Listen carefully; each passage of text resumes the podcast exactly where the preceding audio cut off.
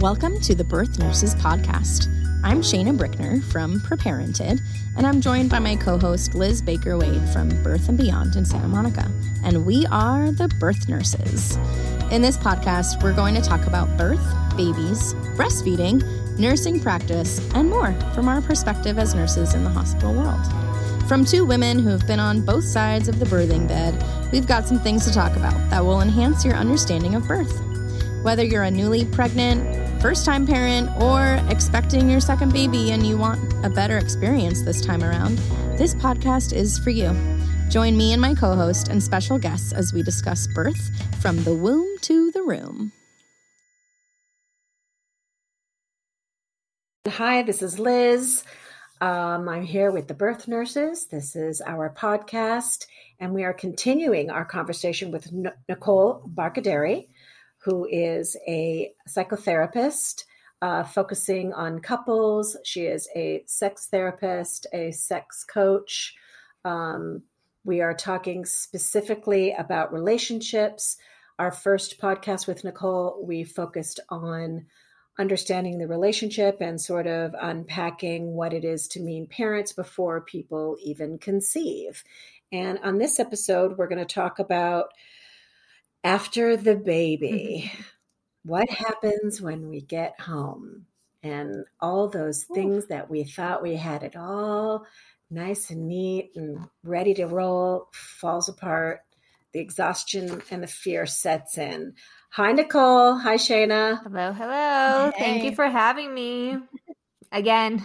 this is so great. I loved it. I loved it. So tell us what are we talking about when we're talking about postpartum changes and the baby blues and mood disorders? Yes. What, what is all of this? Yes. What's going on?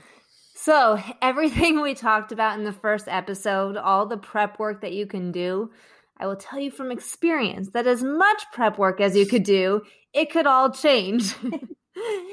every oh, baby, every birth experience is so unique which I think is a beautiful thing that I've experienced is how unique, even from day one, our kiddos can be in terms of their personalities and their interaction with the world.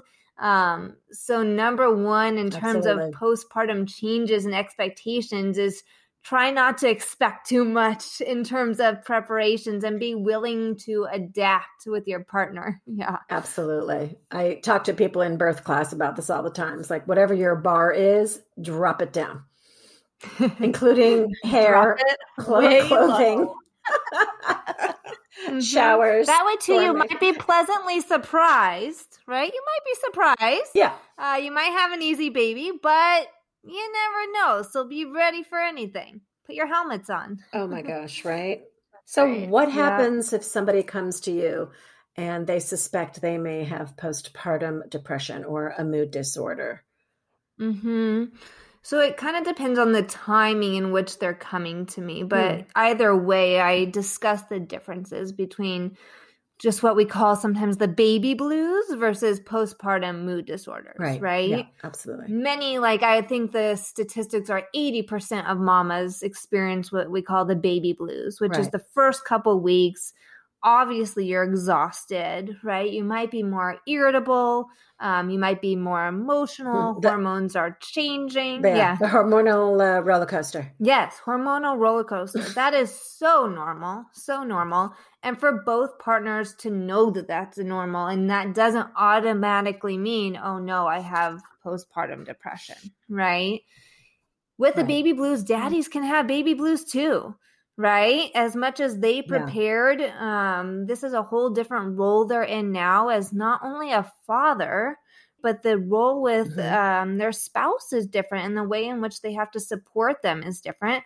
They might have never seen their wife go through these different roller coaster of hormones. And while they think oh i got this it's like oh i don't got this. Like she's crying every you know hour or so i don't got this anymore. And that's okay it's okay. We just have to talk about that and be willing to talk about that. I'm very mm-hmm. interested to talk a little bit about how you, when you identify that you have gone beyond some Mhm. baby blues and might be going down the rabbit hole Yeah. of postpartum depression. Yeah. So if we're past like the one, two, three week mark and mamas are Mhm. still finding that they're not only exhausted, but they don't really care too much or really are struggling with taking care of themselves at all, finding a hard time or challenge in connecting with baby, um, really low mood, kind of flat affect, not too much of a range of emotions that's when we start to evaluate okay, do we need to get you some extra support? And it's so important to know there's no shame in that. I mean, that's not something we can control, right? There's not like you can't Yeah. exercise and work out and prep and get the muscles ready to avoid postpartum depression, right? It's a fluctuation of hormones. Sometimes it's genetic history. If you struggle with depression at all in the past, um, there's so many, so, so many things that um, can play into that. So there's no shame in it. It's just about speaking up so you can get that support, letting your spouse know, talking to your doctor, going and seeing a therapist so you can get that support. I will tell you that um, I don't know if either of you experienced this. I did not see this coming. Mm-hmm. I was not prepared for it.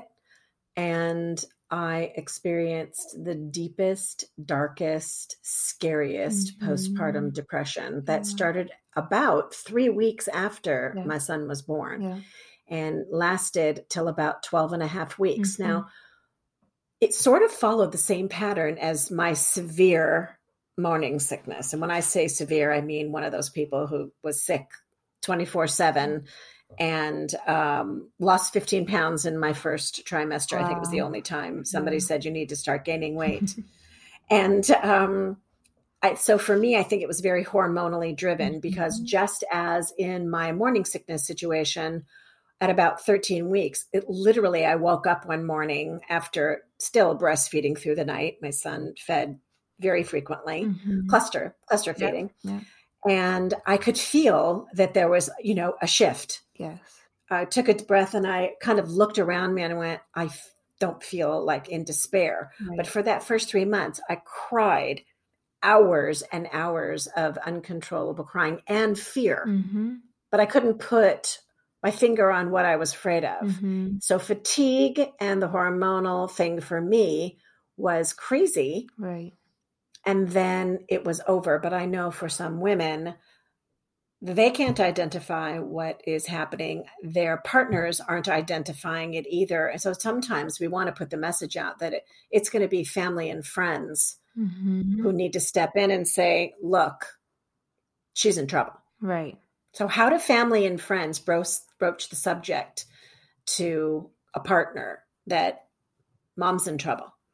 Yeah, so you're right. Sometimes our partners don't see it, and many of the times mamas don't, right? They are so afraid of even admitting it because does that mean I'm not a good Mm. mom if I'm afraid that I don't know how to take care of my kid or I'm afraid that, you know, I, I don't even maybe want to wake up the next day, right? Because life is tough. So they're afraid to admit that because they're not sure Yeah. what happens then. And partners Yeah. also become very overwhelmed. So you're right. Family and friends, if they're around, become a great source of support and saying, hey, like this doesn't have to be this way. We can get you support, but this is okay, right? This is okay. Sometimes it's medication if we need it. Sometimes it's just talking to someone and realizing that those fears will pass, right? But there's a whole So, you recommend step in. You recommend family and friends if they notice to feel free to, you yeah. know, to sit down. It the only thing I would say is it can depend on the relationship sometimes, Oh, right? yeah. So let's say you have a mother-in-law that you're not not particularly close with or that you struggle in terms of that dynamic. If mom-in-law Mhm. comes and says, "Oh, I have postpartum depression, you do too, you should go see someone." Mm, that's probably not going to be received too well, right? Right. But if mom-in-law yeah, can go yeah. to dad and say, "Hey, like, you know, I see some signs in your wife that maybe I struggled with. Maybe this is something you might want to bring up to her." Um he that that could be a better avenue, right? It's Yeah. hard. It's hard because typically family does have the best intentions, but depending on Mhm. dynamic, it doesn't always come across the right way. I think also, if I may, Yeah. I think that when friends or in my case, my sisters, they were Mhm. around all of the time, don't expect it from you, they don't see it. Yeah. Yeah. Do you know what I mean? They just don't Mm. see it. Mhm. And, you know, you cry all day long and you're just a blank stare, and people don't see it because that's not your normal. Normal. That's not your baseline. Right. So I I think paying close attention to your friends and Yeah. your friends' kids and looking at them and having conversation with them and asking questions Mhm. right out how are you feeling Right. sometimes people just don't ask Yeah. People don't ask. People also, I think, want to help, but they go into fix it mode. So they try to pick up the pieces, um, but they kind of dance around it like it's the elephant in the room, right? It's like, right yeah, absolutely Yeah. So it is asking questions. It's following through too. I know a big one um, that I talked to a lot of my friends about was, yeah, our friends and family will reach out like, hey, let me know if you need anything, right? But when you're a mom or Mhm. dad in the trenches, it's like, I don't even have time to let you know if I need anything. But just showing up with some food, just showing up with, hey, you're going out, you're taking a shower, you're taking a nap, I've got the baby for two hours. Oh, I think the that's what we need more of. And again, I, I talked about in the first episode, like having that Yeah. tribe of people. But if you've been there, being that tribe for someone else, right? Knowing Yeah. that just showing up goes a long way. I want to throw a little wrench in the mix of I think that our system is broken Mhm. too, where like our first postpartum checkup is at six weeks postpartum, or Mhm. maybe eight Yeah. weeks if you delay it. And maybe you have a lactation consultant check in on you if you've reached out Right. on your own volition. Um, but otherwise, you're kind of on your Mhm. own for a while yeah they're until you go to your six week appointment and then you take Mhm. the Edinburgh Depression Scale test thing. Um, and I guess, well, I guess there are some more checkups when you go to your baby's pediatrician appointments, but it's few and far between. It's not a regular thing. Yeah, So, I see doctors too, and this is just from my own experience that um and with friends and stuff that the pediatricians don't ask.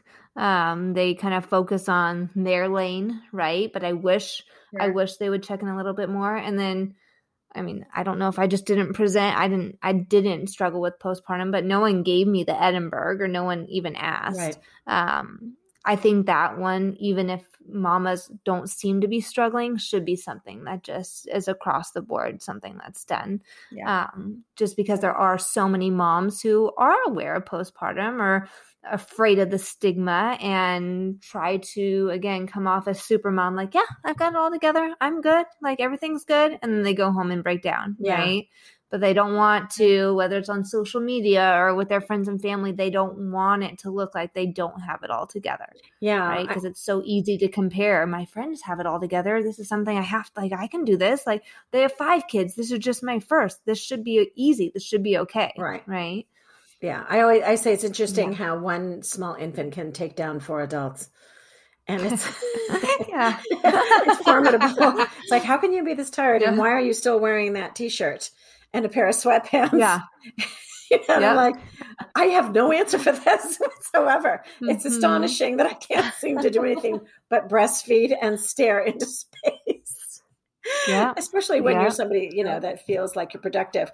Um, you talked about relationship changes and in our first um, talk with you, and I wanted to talk a little bit more about the love maps and you know your feelings about kids and love maps. That was really interesting to me when i was reading about your bio. Yeah. Talk a little bit about that. Yeah.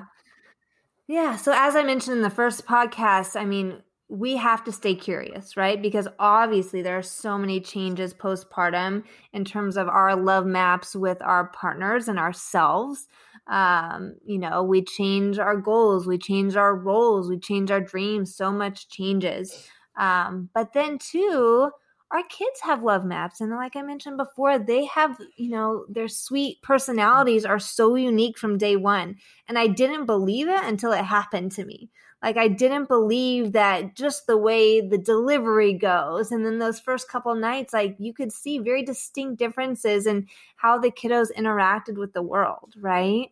So in terms of being in the trenches together, this could be something fun to focus on is how can we create a love map for our kids? How can we stay curious about them together as a couple and their changes? right? And not in a negative light where it's like, oh, I only got, they only slept four hours tonight, even though that's pretty good actually. They only slept two hours. Wait a minute, four hours. two hours. Are you kidding? For some, that, for some, that's pretty good. Um, but they only slept this much. Oh no, how are we going to get through this? Yeah. It's reframing, right? We all have a negativity bias. It's easy to see all the negatives, Oh, right?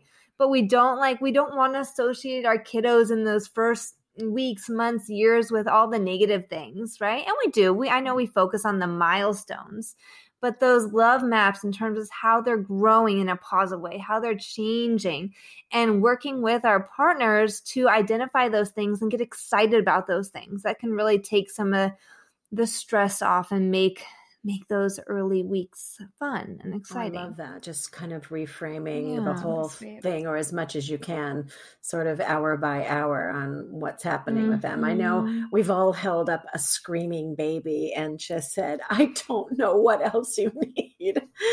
just say Mhm. something, you know, throw Yeah. me a sign. Yeah, Um, and in, I guess sure. instead of feeling wrecked about it, sometimes I guess we just have to sit with them and let them cry it out Yeah. and hold, Yeah, and hold on and hopefully we can figure something out. Yeah, and it's important to know like we don't have to have all the answers. Mhm. We we think we do to be good parents, but gosh, nobody does. Right? And if you're sitting there crying and can't get the baby to stop crying, like they're going to be okay. Nothing bad is going to happen. Cry with the baby, right? You can cry and sit there and just sometimes we got to let it out. We try so hard to stay strong and in that fight we're not validating where we're really at, right? Absolutely. It's hard. Parenthood is hard. And how do you do it when you have a, really a partner who has a Yeah. different style of dealing with crying or irritability or a baby that's just more high need or Mhm. just needs to be on you? I mean, I had Mm. a what I called Velcro baby. I was not, Mhm. I was okay with that though. you know, back then, Yeah. somebody gave me a sling and said put him in the Mhm. sling my after a while Mhm. my pediatrician gave me permission to put him in your bed i'm going to tell you how to do it safely i'm going to tell you how to make it so he doesn't suffocate and he wants Mhm. proximity and that was just him and he marched out of his our bed when he was ready but what happens if you have uh, let me put it this way how many times have we heard that baby's never sleeping in our bed with us and I always laugh to myself when I hear couples say that baby's not And then sleeping with us. I'm like, totally okay. And if they do, they'll be in your bed till college, right, right? yeah, exactly. All all of those Yeah. narratives, I heard them all, and Mhm. um, it was like self preservation for me. And my Right. pediatrician said, uh, "Put him in your bed." I said, "If not, we might be jumping off the roof together." Right, right. So once that happened, that I was given validation, and okay, for me, in a very Mhm. specific way with very specific instructions on how to do this safely, just three straight hours of sleep made me feel more normal. I thought, okay, th- you know, this is something I can. I can, this is probably going to work itself out. But what do we do when our partners are vehemently opposed to those early Yeah. weeks of yeah, things we have to do for that kind of self preservation. yeah. I think there's so many different ways and different methods to raise children and to get some peace of mind. And it's best if couples can to go into it knowing that it, it doesn't have to be and probably won't be black or white, Right. right? There's not a right answer and a wrong answer. Right. together you have to find that shade of gray that works for you and you have to i, I sometimes have couples prioritize and rank uh, the importance of different topics so for instance if um, um, co-sleeping for one partner is like hey i got to survive doctor told me it was okay i want to try this and the other person's like, nope, I'm totally against it, not happening, Mhm. right? When we shut down like that to Mhm. hardcore no's, it, it doesn't really work. Yeah. We have to say, hey, like, I get that you need some sleep. These are my reservations for not doing it this way. And again, not avoiding those hard conversations, but continuing to have them until you can find some shade of gray Mhm. and then also knowing also again prioritize and ranking saying this is really important to me because i don't know culturally right maybe a cultural thing i i um had a, um, a mama i'm trying to think where she was from but culturally they always co-slept Right. that was just such a normal thing And that, that that's that's a Right. that is Yeah. a fair amount of the world. but her husband Yeah. wasn't familiar with that Mhm. So he was, you know, he had heard of SIDS and all these different things and more Oh, yeah. scientific. So he's like, wait a second. Like, no, that's not a thing. Right. So you find someone who you can both respect that can explain to you the different sides and perspectives, whether that's a therapist, whether that's a doula, whether that's a birthing nurse, right? Someone who can who can meet you both on on your level. Shaina, you have three kids, one after another, and a new baby. Those conversations come up, or did it just organically work itself out? In the first episode we were talking about um you know planning um to have a baby. My husband and i we did not plan to get pregnant with our first. It was very much a surprise. So we took my whole pregnancy to prepare. And that's kind of the origin of my business name preparented because i we were reading books we were watching videos we were talking to people because we were young we were 22 and um pregnant with our first baby surprise. And we knew like and still in school still in college. Um so we knew like okay we need to have a plan. We need to be on the same page because i need to get through nursing school first of all. And i need sleep. Like basically we had the same ranking of our values. Of I love that the ranking of the values, Nicole. That's so great. Yeah. And um family time. Yeah so um i i want to say we actually wrote it down in a journal and like wrote out all of our values what's important to us and then um and then researched those things that were important to us so that we were Mhm. prepared and had a plan. But with each kid it's changed. So with our first she was our surprise baby and then with our next two we planned out those pregnancies and um and we're basically doing it the doing parenthood the way that we had parented our first child um but um we're also more flexible i think Yeah. you know noticing the differences in our kids and those Yeah. maps and like oh my gosh they're such different people and they need different things and our daughter is really good at this aspect of babyhood but Right. but our son is better at this aspect of babyhood. Um not that a baby could be better you know it's just No, I know what you, crushing I know you you're crushing it. Um but yeah so i think the i really like that love maps turn term and just getting to Mhm. know your kid and your baby. And now with our third we're just really savoring it. We're pretty sure this is our last baby and um and noticing like how different he is and just but we just like gaze at his eyes you know and we're like oh, he has blue eyes. Like could you believe it? I have brown eyes brown hair Oh. and my husband has brown hair but like like grayish blue eyes and he's gonna be my blue-eyed baby and i'm so That's in love. Funny story on that. My husband totally tricked me when we first met. He was wearing blue contacts and I had blue eyes. And I'm like, Ah. First night we met, I'm like, yes, if we get married, we'll have kids who have beautiful dark skin because he's Persian and blue eyes. I, I didn't it. I question love the fact that a Persian had blue eyes, but it's going to happen. and then blue contacts. so fun And no hope for you us. stuck with it. Yeah.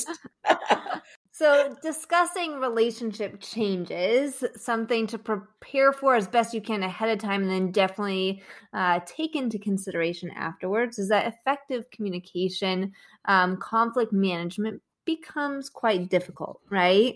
And it goes back into lack of sleep, roles are changing, baby schedules changing, hormones, your body is changing. There's so many different things. Four horsemen of the apocalypse, psychologist John Gottman has coined as the four things that we all do in relationships. But if right. you're doing these four things fairly often, then they tend to be the decline of a relationship. So it's really important to have awareness around these four things, especially going into parenthood, because they come up a lot. They come up a lot, especially right after you have kids. And that goes back into that two thirds statistic where hmm why why mm-hmm. is it mm-hmm. two thirds that really struggle and what's that one third of couples and relationships doing where they're not struggling as much and this is one mm-hmm. of the main things is that one third is aware or cognizant around these four things the four horsemen so the four horsemen of the apocalypse are criticism mm-hmm. defensiveness contempt and stonewalling and those is that nowadays that we call that like is that the same thing as gaslighting? Um, somewhat. So stonewalling is more like, let's say you're trying to talk to your partner and they're just not engaging. Maybe they yeah. walk out of the room. Maybe they're, you know, not giving you eye t- eye contact. Technology is a big one, right? They're on their phone yeah. and going, mm-hmm, mm-hmm. mm-hmm. Do you hear anything? Right. so said? they're like mm-hmm, ghosting mm-hmm. you in real life. Like, yes, exactly. Yeah. Ghosting yes. in real life. Ghosting oh, right in front right of you. yes, you. yes, Stonewall. Exactly. we should update or, that term. Catch ourselves a little better. And one thing that I really try to encourage couples, if I catch them at the right time, is bringing humor into our lives, right? Not mm. taking life so seriously, especially with kids. And that, gosh, you guys, like with kids, it humbles us, right? There's going to yeah. be poop on the wall and blowouts and, you know, some weird things. So I took my kids to uh, preschool yesterday and I picked them up and their teacher's like, "Hey Nicole, like I just wanted to tell you something. There's a little treat for you in the in the bag." Uh-oh. I'm like, "Oh, like, did my son we're trying to potty train him. Did he have a poop?" She's like, "Oh, no, no, no." She's like, "One of your thongs got caught up in his blanket." And oh, it just kind of fell out, it. right? So there's all these things. There's all these, there's all these humblest. So bringing humor, right? Oh, bringing right. humor. And being able to say, like, you know, having I have I have partners like come up with some words or some key terms to not nag or call each other out, but just say like, hey, like if you're like criticizing me a lot, like have a term I I have couples that have all range of terms, and it's funny because a lot of them are like food related. But have some oh, interesting. yeah, have something that's going to kind of like bring you back to reality. My husband and I, for us, and we've changed our term over the years. Um, but I don't know if you've seen the show Imposters, so I don't want to like ruin it.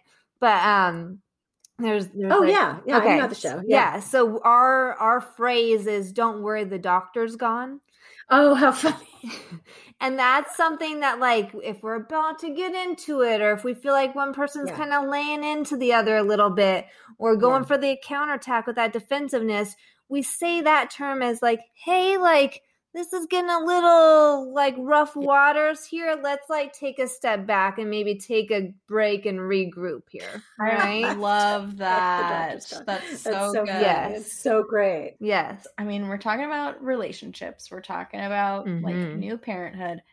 Where does intimacy and sex come into all of this? And when can you be intimate with yes. your partner when you're a new parent? Yes. Yes. So as you mentioned, Shaina, that our first checkups aren't often until that six week mark. And it's also usually at that mark that the doctor gives the uh, green light to be intimate again, right? And I will say that from experience with many uh, husbands and couples therapy postpartum, that they're waiting on pins and needles for that six week mark, right? They're going into it and they know it because I've talked to their buddies about it, right? It's like, we're going to get the green light and I hope you're ready to go. And moms are terrified mm-hmm. because emotionally, maybe they're not ready. Physically, they're maybe not ready, even though the doctor gives them the green light, right? So, around right. intimacy, around connection, it's another thing. It's so important to talk about it, right? To talk about our expectations, to talk about where we're at, to approach each other non-judgmentally, right? And to know again that we know we know our partners want to connect and there are other ways to connect not that we never want to have sex again as moms right but to mm-hmm. not feel like there's pressure yeah. to do it because mm-hmm. pressure kills libido just that alone right. pressure and stress will yeah. kill libido that alone so knowing that you can have the open communication and conversation knowing that you want to reconnect in that way but also giving giving time to heal and giving time for things to get back to a new normal right? Hormonal changes, if you're breastfeeding, that alone is going to reduce your libido. There's so many things. There's so many things. The tip and tool I give to my couples early on, and really you can use this at any point in your relationship, is to rate your desire on a scale from one to 10. Because it is tough. It is always tough to be rejected, mm. right? And we internalize that as, oh, they love baby more. Oh, they don't think I'm sexy anymore. Oh, they're, I don't know, focus on anything else. It doesn't matter. Rejection sucks. Women and men don't want to flat out reject, so they dance around it. You know, good old, I've got a headache tonight, or I'm just too tired. But we dance around it and we give off excuses. But our partners are smarter than that. Mm-hmm. They know that it's not, you know, just that every single night. So it's being able to have these conversations, but the number really helps. So for instance, if couples are at like if if my husband comes up to me and he says, "Hey, babe, what's your number tonight?" Eh, it's a 1, but I love you. So 1 means like you, you you should really define the ear markers with your partner so you know. But for me, like a 1 means for whatever reason like it's pretty much a hard no tonight but either it's a rough day with my kids, I'm overstimulated by them hanging over me all day, it's been a stressful day and I haven't had enough time to decompress. Um, a one, for whatever reason, is is probably not going to happen tonight. For me, a five could be like, hmm, maybe. I'm, I'm not sure. I'm open to it. right. I'm open to let it. me let me take a bath and think about it. yes, yes, yeah, and that's an Love opportunity for foreplay, right? It's like I'm not yeah. sure. Am I open to being intimate? Sure. Am I open to having sex? I'm not sure, but being intimate, yes. And there's so many different de- definitions mm-hmm. of that, mm-hmm. right? But let's start right. with a bath. Let's start with a massage. Let's start with some emotional intimacy, and let's see where it goes. 10 is I'm ripping my clothes off, I'm ready to go. right. Right?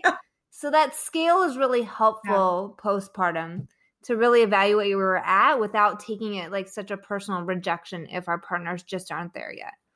And isn't it also you have another person in their bassinet right. that also dictates at how how much contemplation there's going to be around this conversation. Mm-hmm. exactly. Mm-hmm.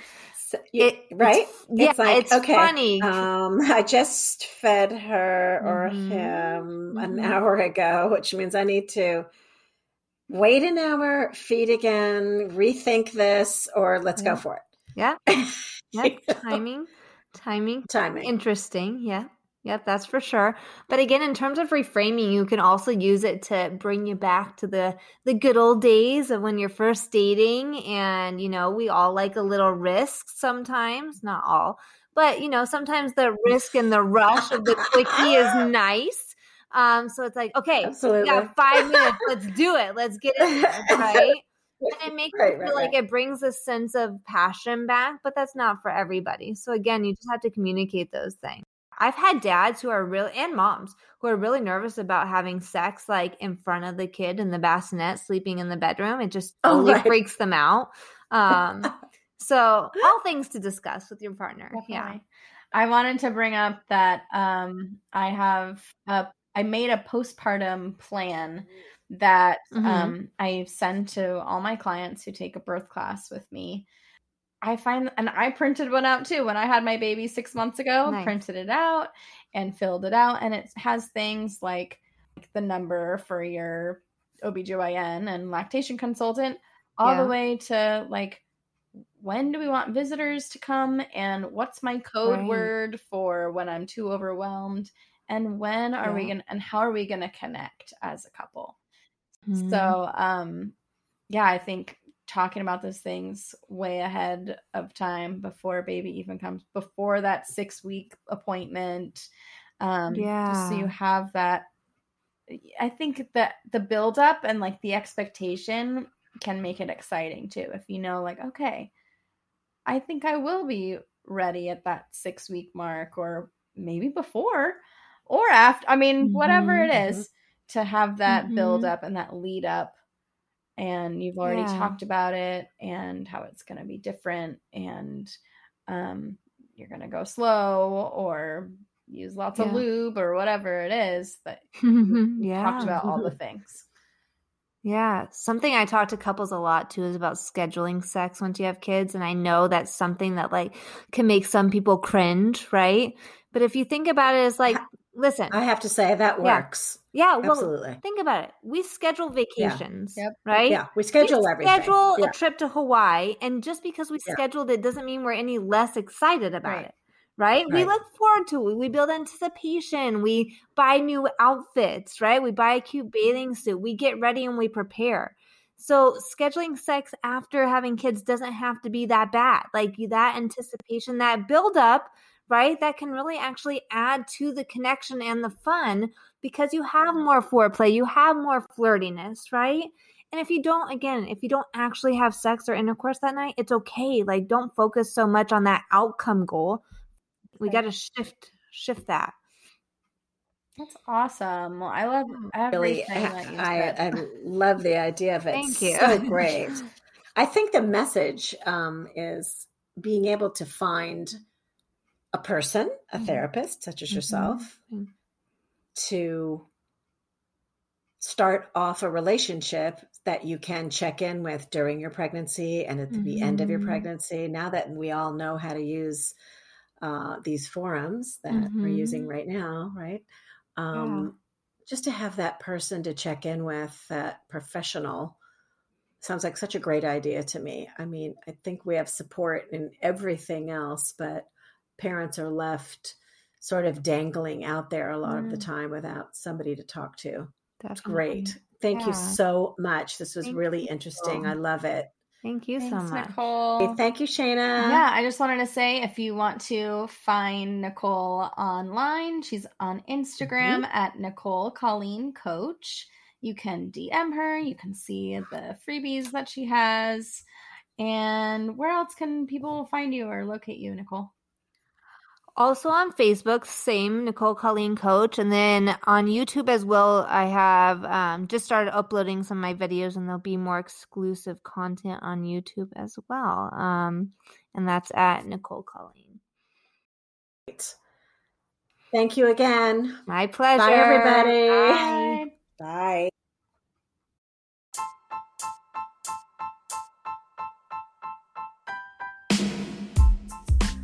Thank you for listening to this episode of the Birth Nurses Podcast. If you enjoyed this, there are a few ways you can support us. First, you can share this podcast with your pregnant friends or new moms. Secondly, you can write a review and rate us on iTunes.